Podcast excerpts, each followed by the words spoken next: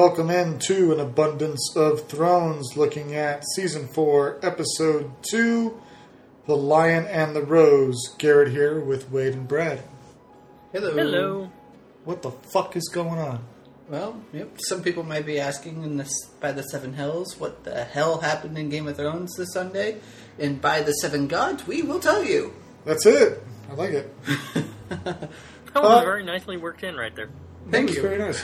Uh, if you hadn't already tell, uh, found out or listened to last week's podcast, you'll know this is an explicit podcast, and if that bugs you, go away. Also, there will be spoilers in this episode of Game of or Abundance of Thrones, looking at Game of Thrones. And if you don't want to be spoiled, go back, watch the episode, and then come listen to us, because that's what you Yeah, want to do. don't just don't never come back, but go watch the episode first and then come back. That's right. Because you know you want to. Then you'll to. know what we know. You'll know you want to. You'll enjoy it. That's just what needs to happen. Cause we're fun, damn it. Fuck yeah. Uh, so yeah, this episode, before we get into the likes, dislikes, what we thought, this was directed by Alex Graves, who also directed season three, episode four, titled "And Now His Watch Is Ended," as well as season three, episode five, "Kissed by Fire." Uh, this episode was written. Season four, episode two was written by George R. R. Martin. Sadly, a drop in viewership, 6.31 million, down from 6.64. I'm going to blame that on Easter on the horizon. I imagine next week's going to be quiet too before we get to uh, jump in the ratings. All right. That's Sounds like predictions. a, a good excuse, and I'm not the one drinking. I was drinking when I was watching the show, I'll tell you that much. I had at least half a bottle of wine. Alrighty then. Which is ap- appropriate for the show. That's right. We crack open a bottle and we have a good time. So, So, thoughts, impressions? thoughts, impressions. Um, Let's be honest, everyone is happy he finally got it. yeah, Wade. I want to get Wade's thoughts and impressions because Wade didn't know what was happening or didn't know what was coming. Mm, well, So, obviously, we're talking specifically about the end of the episode here. The most We're notable right part of the the episode, yeah, pretty much the last scene. Okay? Wade? uh, well, I mean, it definitely caught me by surprise, as I'm not. I'm the only one here who has not read the books and did not see it coming. Uh, and now Garrett actually found it quite entertaining to set the GoPro up on with We the, have footage of this? Uh, I have the full episode footage of Wade watching the show and um, any and all commentary that may have ensued. Sadly, nowhere near the reactions uh, that we saw from the Red Wedding, but uh, I wasn't necessarily expecting something uh, that grandiose from sure. it. To be honest, I mean, you know, they did kind of hype it, so I was really actually expecting something. So it was kind of hard for it to take me by full, complete surprise to be more like, damn, that just happened. I mean, looking into it, you know, up to that point within this episode, he had it coming in the biggest way possible. Yep. And nobody felt sorry for him. That's right. Now, prior to us watching it again, did you have any suspicions of culprit, or did we kind of give it away when we were watching it the first time? Uh, actually, I was kind of thinking about this um, earlier today. We then watched it before uh, this this afternoon, or we watched it this afternoon. And when I started looking into it, um, as we said in the show title, show title was "The Lion and the Rose." Correct. Now, we can look into this. Is that what group is would be most tied to as the Rose? Well, it's the House Tyrell. Tyrell of Highgarden, yes. Um, and what does a rose have? a rose has thorns Exactly. What does the what is the purpose for those thorns? to piss you off. Protection, basically. Yes. Sure. Okay.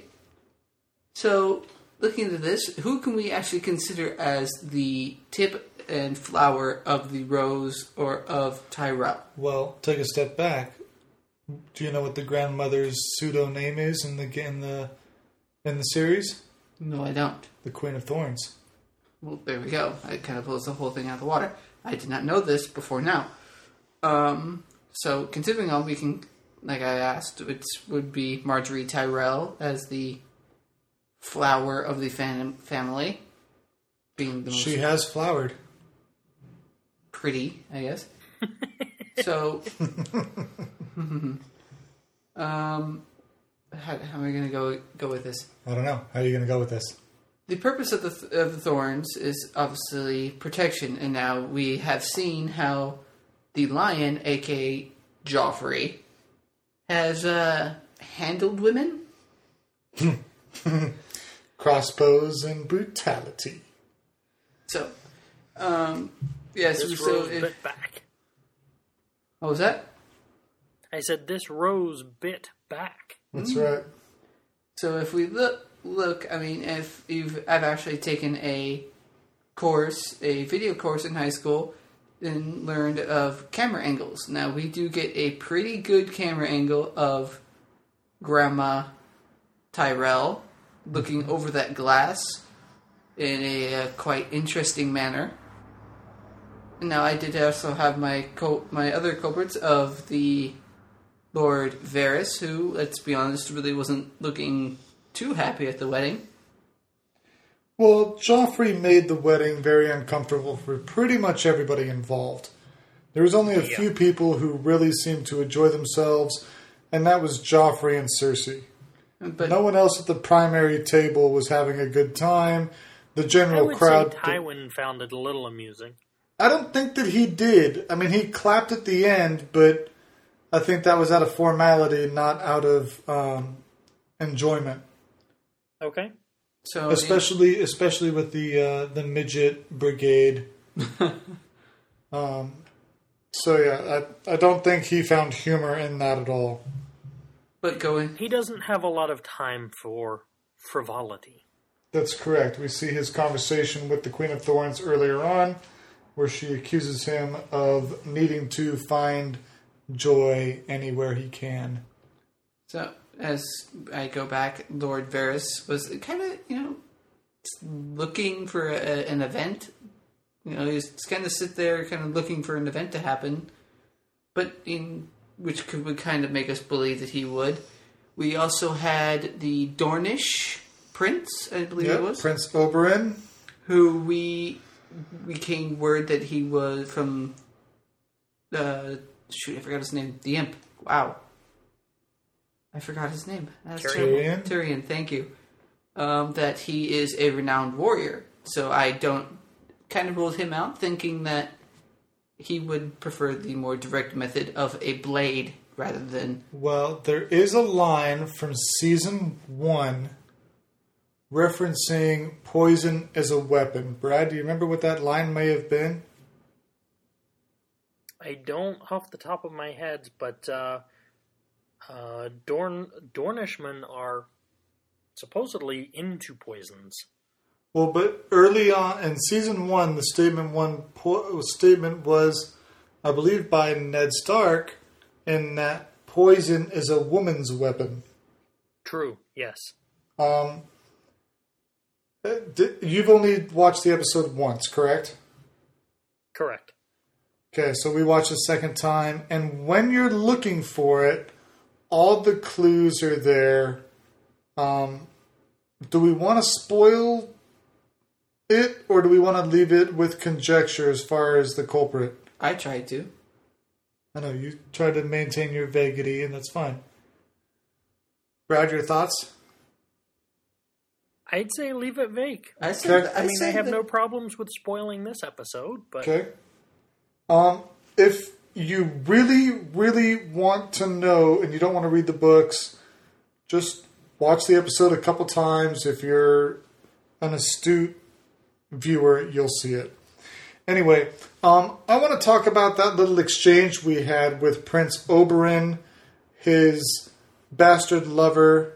Uh, don't know her first name, but last name Sand. and Cersei and Tywin Lannister. What'd you guys think of this little exchange uh, during the wedding ceremonies? Oh, he was throwing punches. There were a lot of barbs going backwards and forwards. Yeah, there was there was some serious tension floating around. And then that little hint back at Cersei saying, "It's a good thing you know your daughter's in a better place than where you guys live." Yes. So um, yeah, there is no love lost between those two or three. I love that. I love that interaction. It was great. I, I, I very much enjoyed the barbs thrown Cersei's way about how she was the former Queen Regent. And it's true though, the new queen has been crowned now. Yes. But in Game of Thrones fashion, we have seen that marriages don't count unless there's consummation. So keep that in mind for future episodes. Uh, Hint, hint. Hint, hint, wink, wink, nudge, nudge, all that kind of good Say no stuff. more, say no more. What? Nothing, go on. Okay. Well, I was going to throw it back to you guys on That uh, was a Monty Python reference. Thank you. fine uh, a movie series I have not partaken. So, what did you think of the general atmosphere of the wedding? I mean, the the most of the episode was about the wedding. Yeah, we actually didn't really see any of uh, Dany this episode. No, we'll see plenty for No. next episode. I promise. They always seem to do that Um, when we don't see someone. They're usually a pretty big part in the following episode. Yeah. Um, I know in the book the wedding was extreme extravagance. They talked about 77 courses to honor the seven gods. Um, if there was a band, there was seven bands to maintain the theme of seven. And it was all about extravagance. And I don't know if we got that feel from it. I mean, we got a lot of statements of the Queen of Thorns talking to Tywin about, you know, you've got to kind of do things like this and get some joy out of life. She makes statements of, I better have some of this food that I paid for. So we we understand this was an expensive endeavor, but I don't think the They vibe. make it sound expensive. yeah, but we didn't get to see the see it. expense. I think. Yeah. Um, but to my understanding, it was suitable for a king. I'd like to say so far the best wedding was that of Dany and Khal Drogo, but that's my own two cents. At least no one notable died in their wedding. The Dothraki uh, the, isn't a decent party in- for Dothraki unless three people are dead. That's correct. Um, what about you? I mean, did you kind of same vibe or? Yeah, you know, I got the same vibe. They talk about how expensive it was, and I understand there's limits to what they can actually show, but I got the feeling of a, you know, a small, intimate gathering of a few of the king's closest. I use the friend term friend loosely, but you know, it didn't seem the big, extravagant, um, kingdom-wide event. You know? Yeah, I agree. So Well, moving. I I was amused though at, at the little show of the uh, you know the the the show of the imps and how you know it it, came across fairly obviously as Joffrey's idea and how in that one little you know f- what 3 minute stretch he managed to piss off practically everybody at the high table. Yep, Loras was not happy. Queen of Thorns was not happy. You saw Margaery was less than thrilled, although she does a good job of making Joffrey think she's enjoying the moment when you know he catches her eye, or vice versa. Um, We saw Tywin wasn't thrilled. Cersei was having a hell of a time. She was loving it, and Tyrion was rather harsh. Did you guys notice where Tyrion put his hand on Sansa's hand? Um, I think it was when the dwarves were fighting. No, I missed that I part. did not look too hard. So there that. was there was a scene with uh, the Joffrey dwarf and the Robb Stark dwarf with the lion on his head, and then and jousting, and they pan to the camera that would be off of Sansa's left shoulder, and you see Tyrion's hand move. It's subtle, but he puts his hand on Sansa's hand, uh, trying to console her and any emotion she may be feeling there. Did you guys pick up on all the different mounts? I use that word very loosely that the dwarves were riding. I did notice the golden, uh, the golden lion. I also did notice once you pointed out the red-headed woman for was it not Stannis. Stannis? Stannis. Um, Renly was mounted on a blonde-haired man with butt hanging out. Robb had a wolf head. I think may have been riding a wolf. Was that all of them? Was it only four? No, it was supposed to be five. five. Oh, and then uh, and then uh, Greyjoy was riding a kraken. That's right. Yeah. So pretty creative there. I think in the books there was only like two dwarves for the show, so they went a little little more beyond there. I think George wanted to have a little bit more fun with it this time around. Any other, I mean, notable scenes for you guys? Uh, Bolton's bastard comes to mind. uh, it did It was really very show gutsy me. to hand him the straight razor. Oh yeah, that's what I was just about to get to. It's very. It does show how well Bolton, air quotes, trains. Ooh, Sorry for that. his servants, another air quotes. Uh, I mean, to have your slave rat have a straight razor to your neck and say that your father killed your, er, and again, air quote, brother Yep. without having him slice your neck. I mean, that's when you know you have really broken a person. Well, I I counter with this: is it that he was broken because he definitely had a reaction to it, so he's definitely not void of who he once was. Saying he's he playing his cards right. And, I'm thinking you kill the bastard right there. There's three other people in the room with a sword that's going to take you out. You're not going far. Yeah. So if self preservation is high on your list, you're going to be a little more uh, methodical in your revenge. Let's be honest. He also did show emotion when the girl was being chased by Bolton's bastard, whoever the other female was, and their dog started uh, Devouring, her, devouring the girl. Girl. Yeah, you definitely show- saw his unpleasantness with that. Do you recall who that character is that Bolton's bastard was with? Ramsay? Uh, one of his lovers. Is it one of his lovers? I Okay. kind of Yeah. figured. Yeah, because there's definitely uh, talk about the awkwardness of presence and whatnot. Um, there were some rumors that one of the girls involved in the hunt, I think the girl with the bow, was one of the girls that was arousing Theon in season three before he was castrated. But I'd have to go back and look to see if that was accurate. What about um, you know, we see that Bolton is not necessarily happy with Ramsay's actions for everything that happened to Theon, but to the man, I don't know his name, that took Jaime's hand, we see that they definitely have a little bit of a connection for uh, suffering, punishment, all that kind of stuff. Well, considering bastard or not, Ramsay is, um, you know, a Bolton, Yep. and the Boltons, um, you know, logo is a flayed man. Correct. Th- This, these are people who are not strangers to torture. Yeah, it definitely This sounds their, like it's. this is their thing. Yep.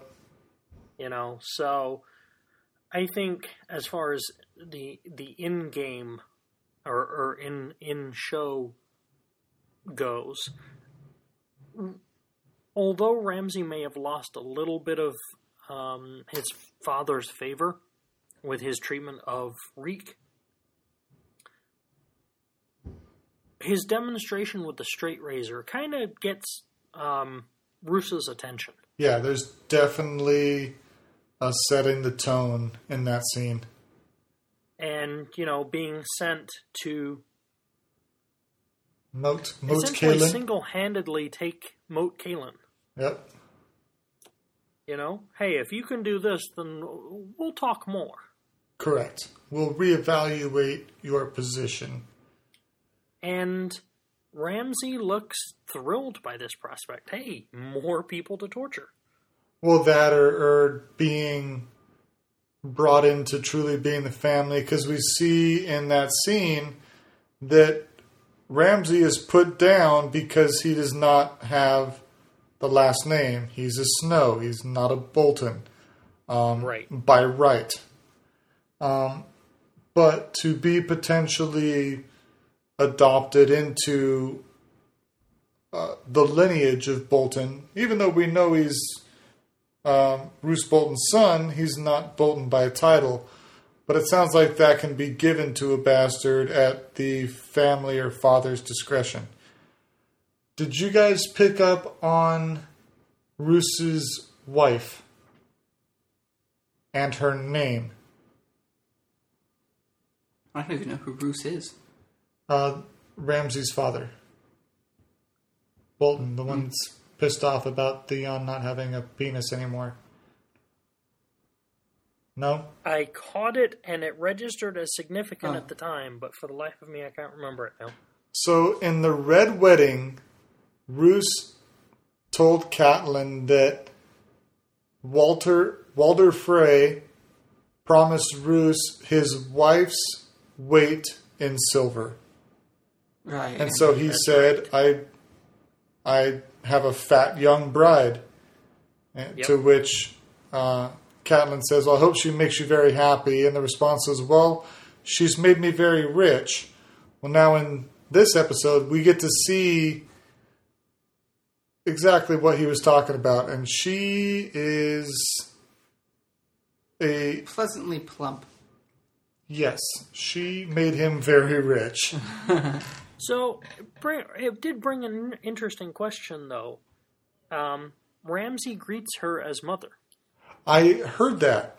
I didn't necessarily hear that the first time. I thought I heard, I thought he said "ma'am" the first time, or or "lady" or something like that. The first time I watched it, but I did hear "mom" or "mother" the second run through. Yeah.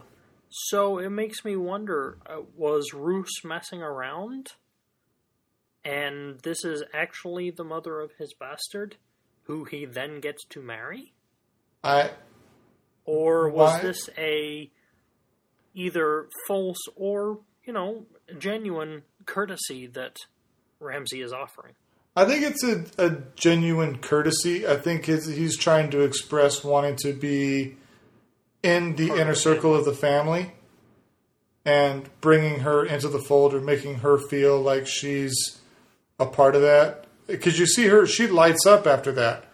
You know, she's kind of, you know, what was me? I'm, you know, no one cares. Mm, she married me for money. Yeah, Yeah, yeah. and Ramsay greets her, and she kind of looks up, and she has that same kind of awkward smile that Samuel Tarly has at the wall when something finally goes his way. So I thought that was kind of a cute little scene. Yep. Well, as we're winding down here, I do think we should ref- uh, go over the uh, probably the another big scene, which was Bran finding another God's Wood. Uh, well, And his vision. Godswood technically refers to the uh, place of worship within a keep that has a heart tree. Okay, a tree with a face on it. It's a heart there. tree. However, So, he we you did, know he seems to establish a connection with this one. Yeah, he instantly wargs and sees whatever he's meant to see. We see the three eyed raven. We see uh, a wildling standing among trees. We see that wildling looked like it was like the first wildling we saw in the first season. it. It did actually kind of look like that. That's true. Um, He sees his father. he sees his father. He sees So what we a think bit is of time ice. travel here. He's seeing past. He's seeing present. Leaves the question open: Is he seeing future? Well, he would have had to see some degree of future because he saw the same throne room that Dany sees in season two at Qarth when she is in the House of the Undying. The walls are kind of broken down, it's deserted, it's kind of destroyed. We see the silhouette of the dragon flying over a city. If you didn't Shadow pick up of the on what city that was, it was King's Landing. We Yes. also hear, uh, what was it, find me underneath the tree, Yep. and then the word north, North. is mentioned. Yes, very vividly. And he tells his party that that's where they're going. Um, yeah, definitely. I was always curious as to his path uh, going through the books, and I never felt I got uh, any closure or legitimate direction. It was just ongoing. How far did you get in the books? Um, I was listening to the audiobooks, and I got about partway through book five. Okay. the audio file cut out on me and I didn't feel like missing anything, so I just stopped. Because there's some interesting adventures ahead for Bran. And that's what I was hoping for because they keep kind of touching on it and stuff's going to happen, stuff might happen, keep, keep waiting. And uh, I, I'm definitely looking forward to the fruits of that adventure. It's a slow build. It won't be any time in a near season, but it's it's coming. Just like winter. just like winter. It is coming. Um, I did want to touch base on an article I read today with the director of this show, Alex Graves. Uh, he credits, in talking about this episode and some of the difficulties, uh, he credits the writing and writers of the show with giving a really firm direction, leaving the challenge of the director not so much what to tell, but just how to tell it. Uh, so he is definitely grateful to the writing for that. Um, he said that the mystery of the murder, if you didn't pick up on it, of Joffrey will be solved in season four. Um, he said that as big as episode two is, it's actually the smallest episode of the season. So it's Lots of big events. Lots and lots of big events. it's definitely going to amp up from here. Uh, let's see here. He said this season focuses less on the politics of power and more on the politics of who isn't in power. He said there's an, an enormous fracture that will happen this season, especially in the finale. He also talks about how season 10 or episode 10 in the season will not be picking up the pieces of episode 9, but it will be the finale. It will be a very, very key episode. He says next week, uh, episode title is Breaker of Chains, and it is almost all Daenerys, and I believe he is directing that one as well. Uh, let's see here. He says that there's there's not really going to be a villain to replace Joffrey in the show. We're not going to have another character that is so inherently evil and dark. I do see it as it's a bit too late to reintroduce a major villain. Yeah, but there's enough trouble and drama in Westeros that you're not going to miss it. Yeah, There's going to be action. There's going to be events. I mean, the weight of the king being assassinated, and it should, I mean, really do a lot of whippling throughout the entire realm. There you go. Um, in a question asked of, will there be anything as shocking as the Red Wedding in season four? His answer was no, not as shocking, but we'll have more surprises and far more entertainment. He also goes on to say that there's that book readers will have a little bit of an issue in season four predictions. Uh, there's also going to be some aspects of book four and five uh, into this season. So just because you read the books doesn't mean uh, what you read will happen uh, directly. And again, I believe he is. I think he directs next episode, season episode three, episode eight, and episode ten.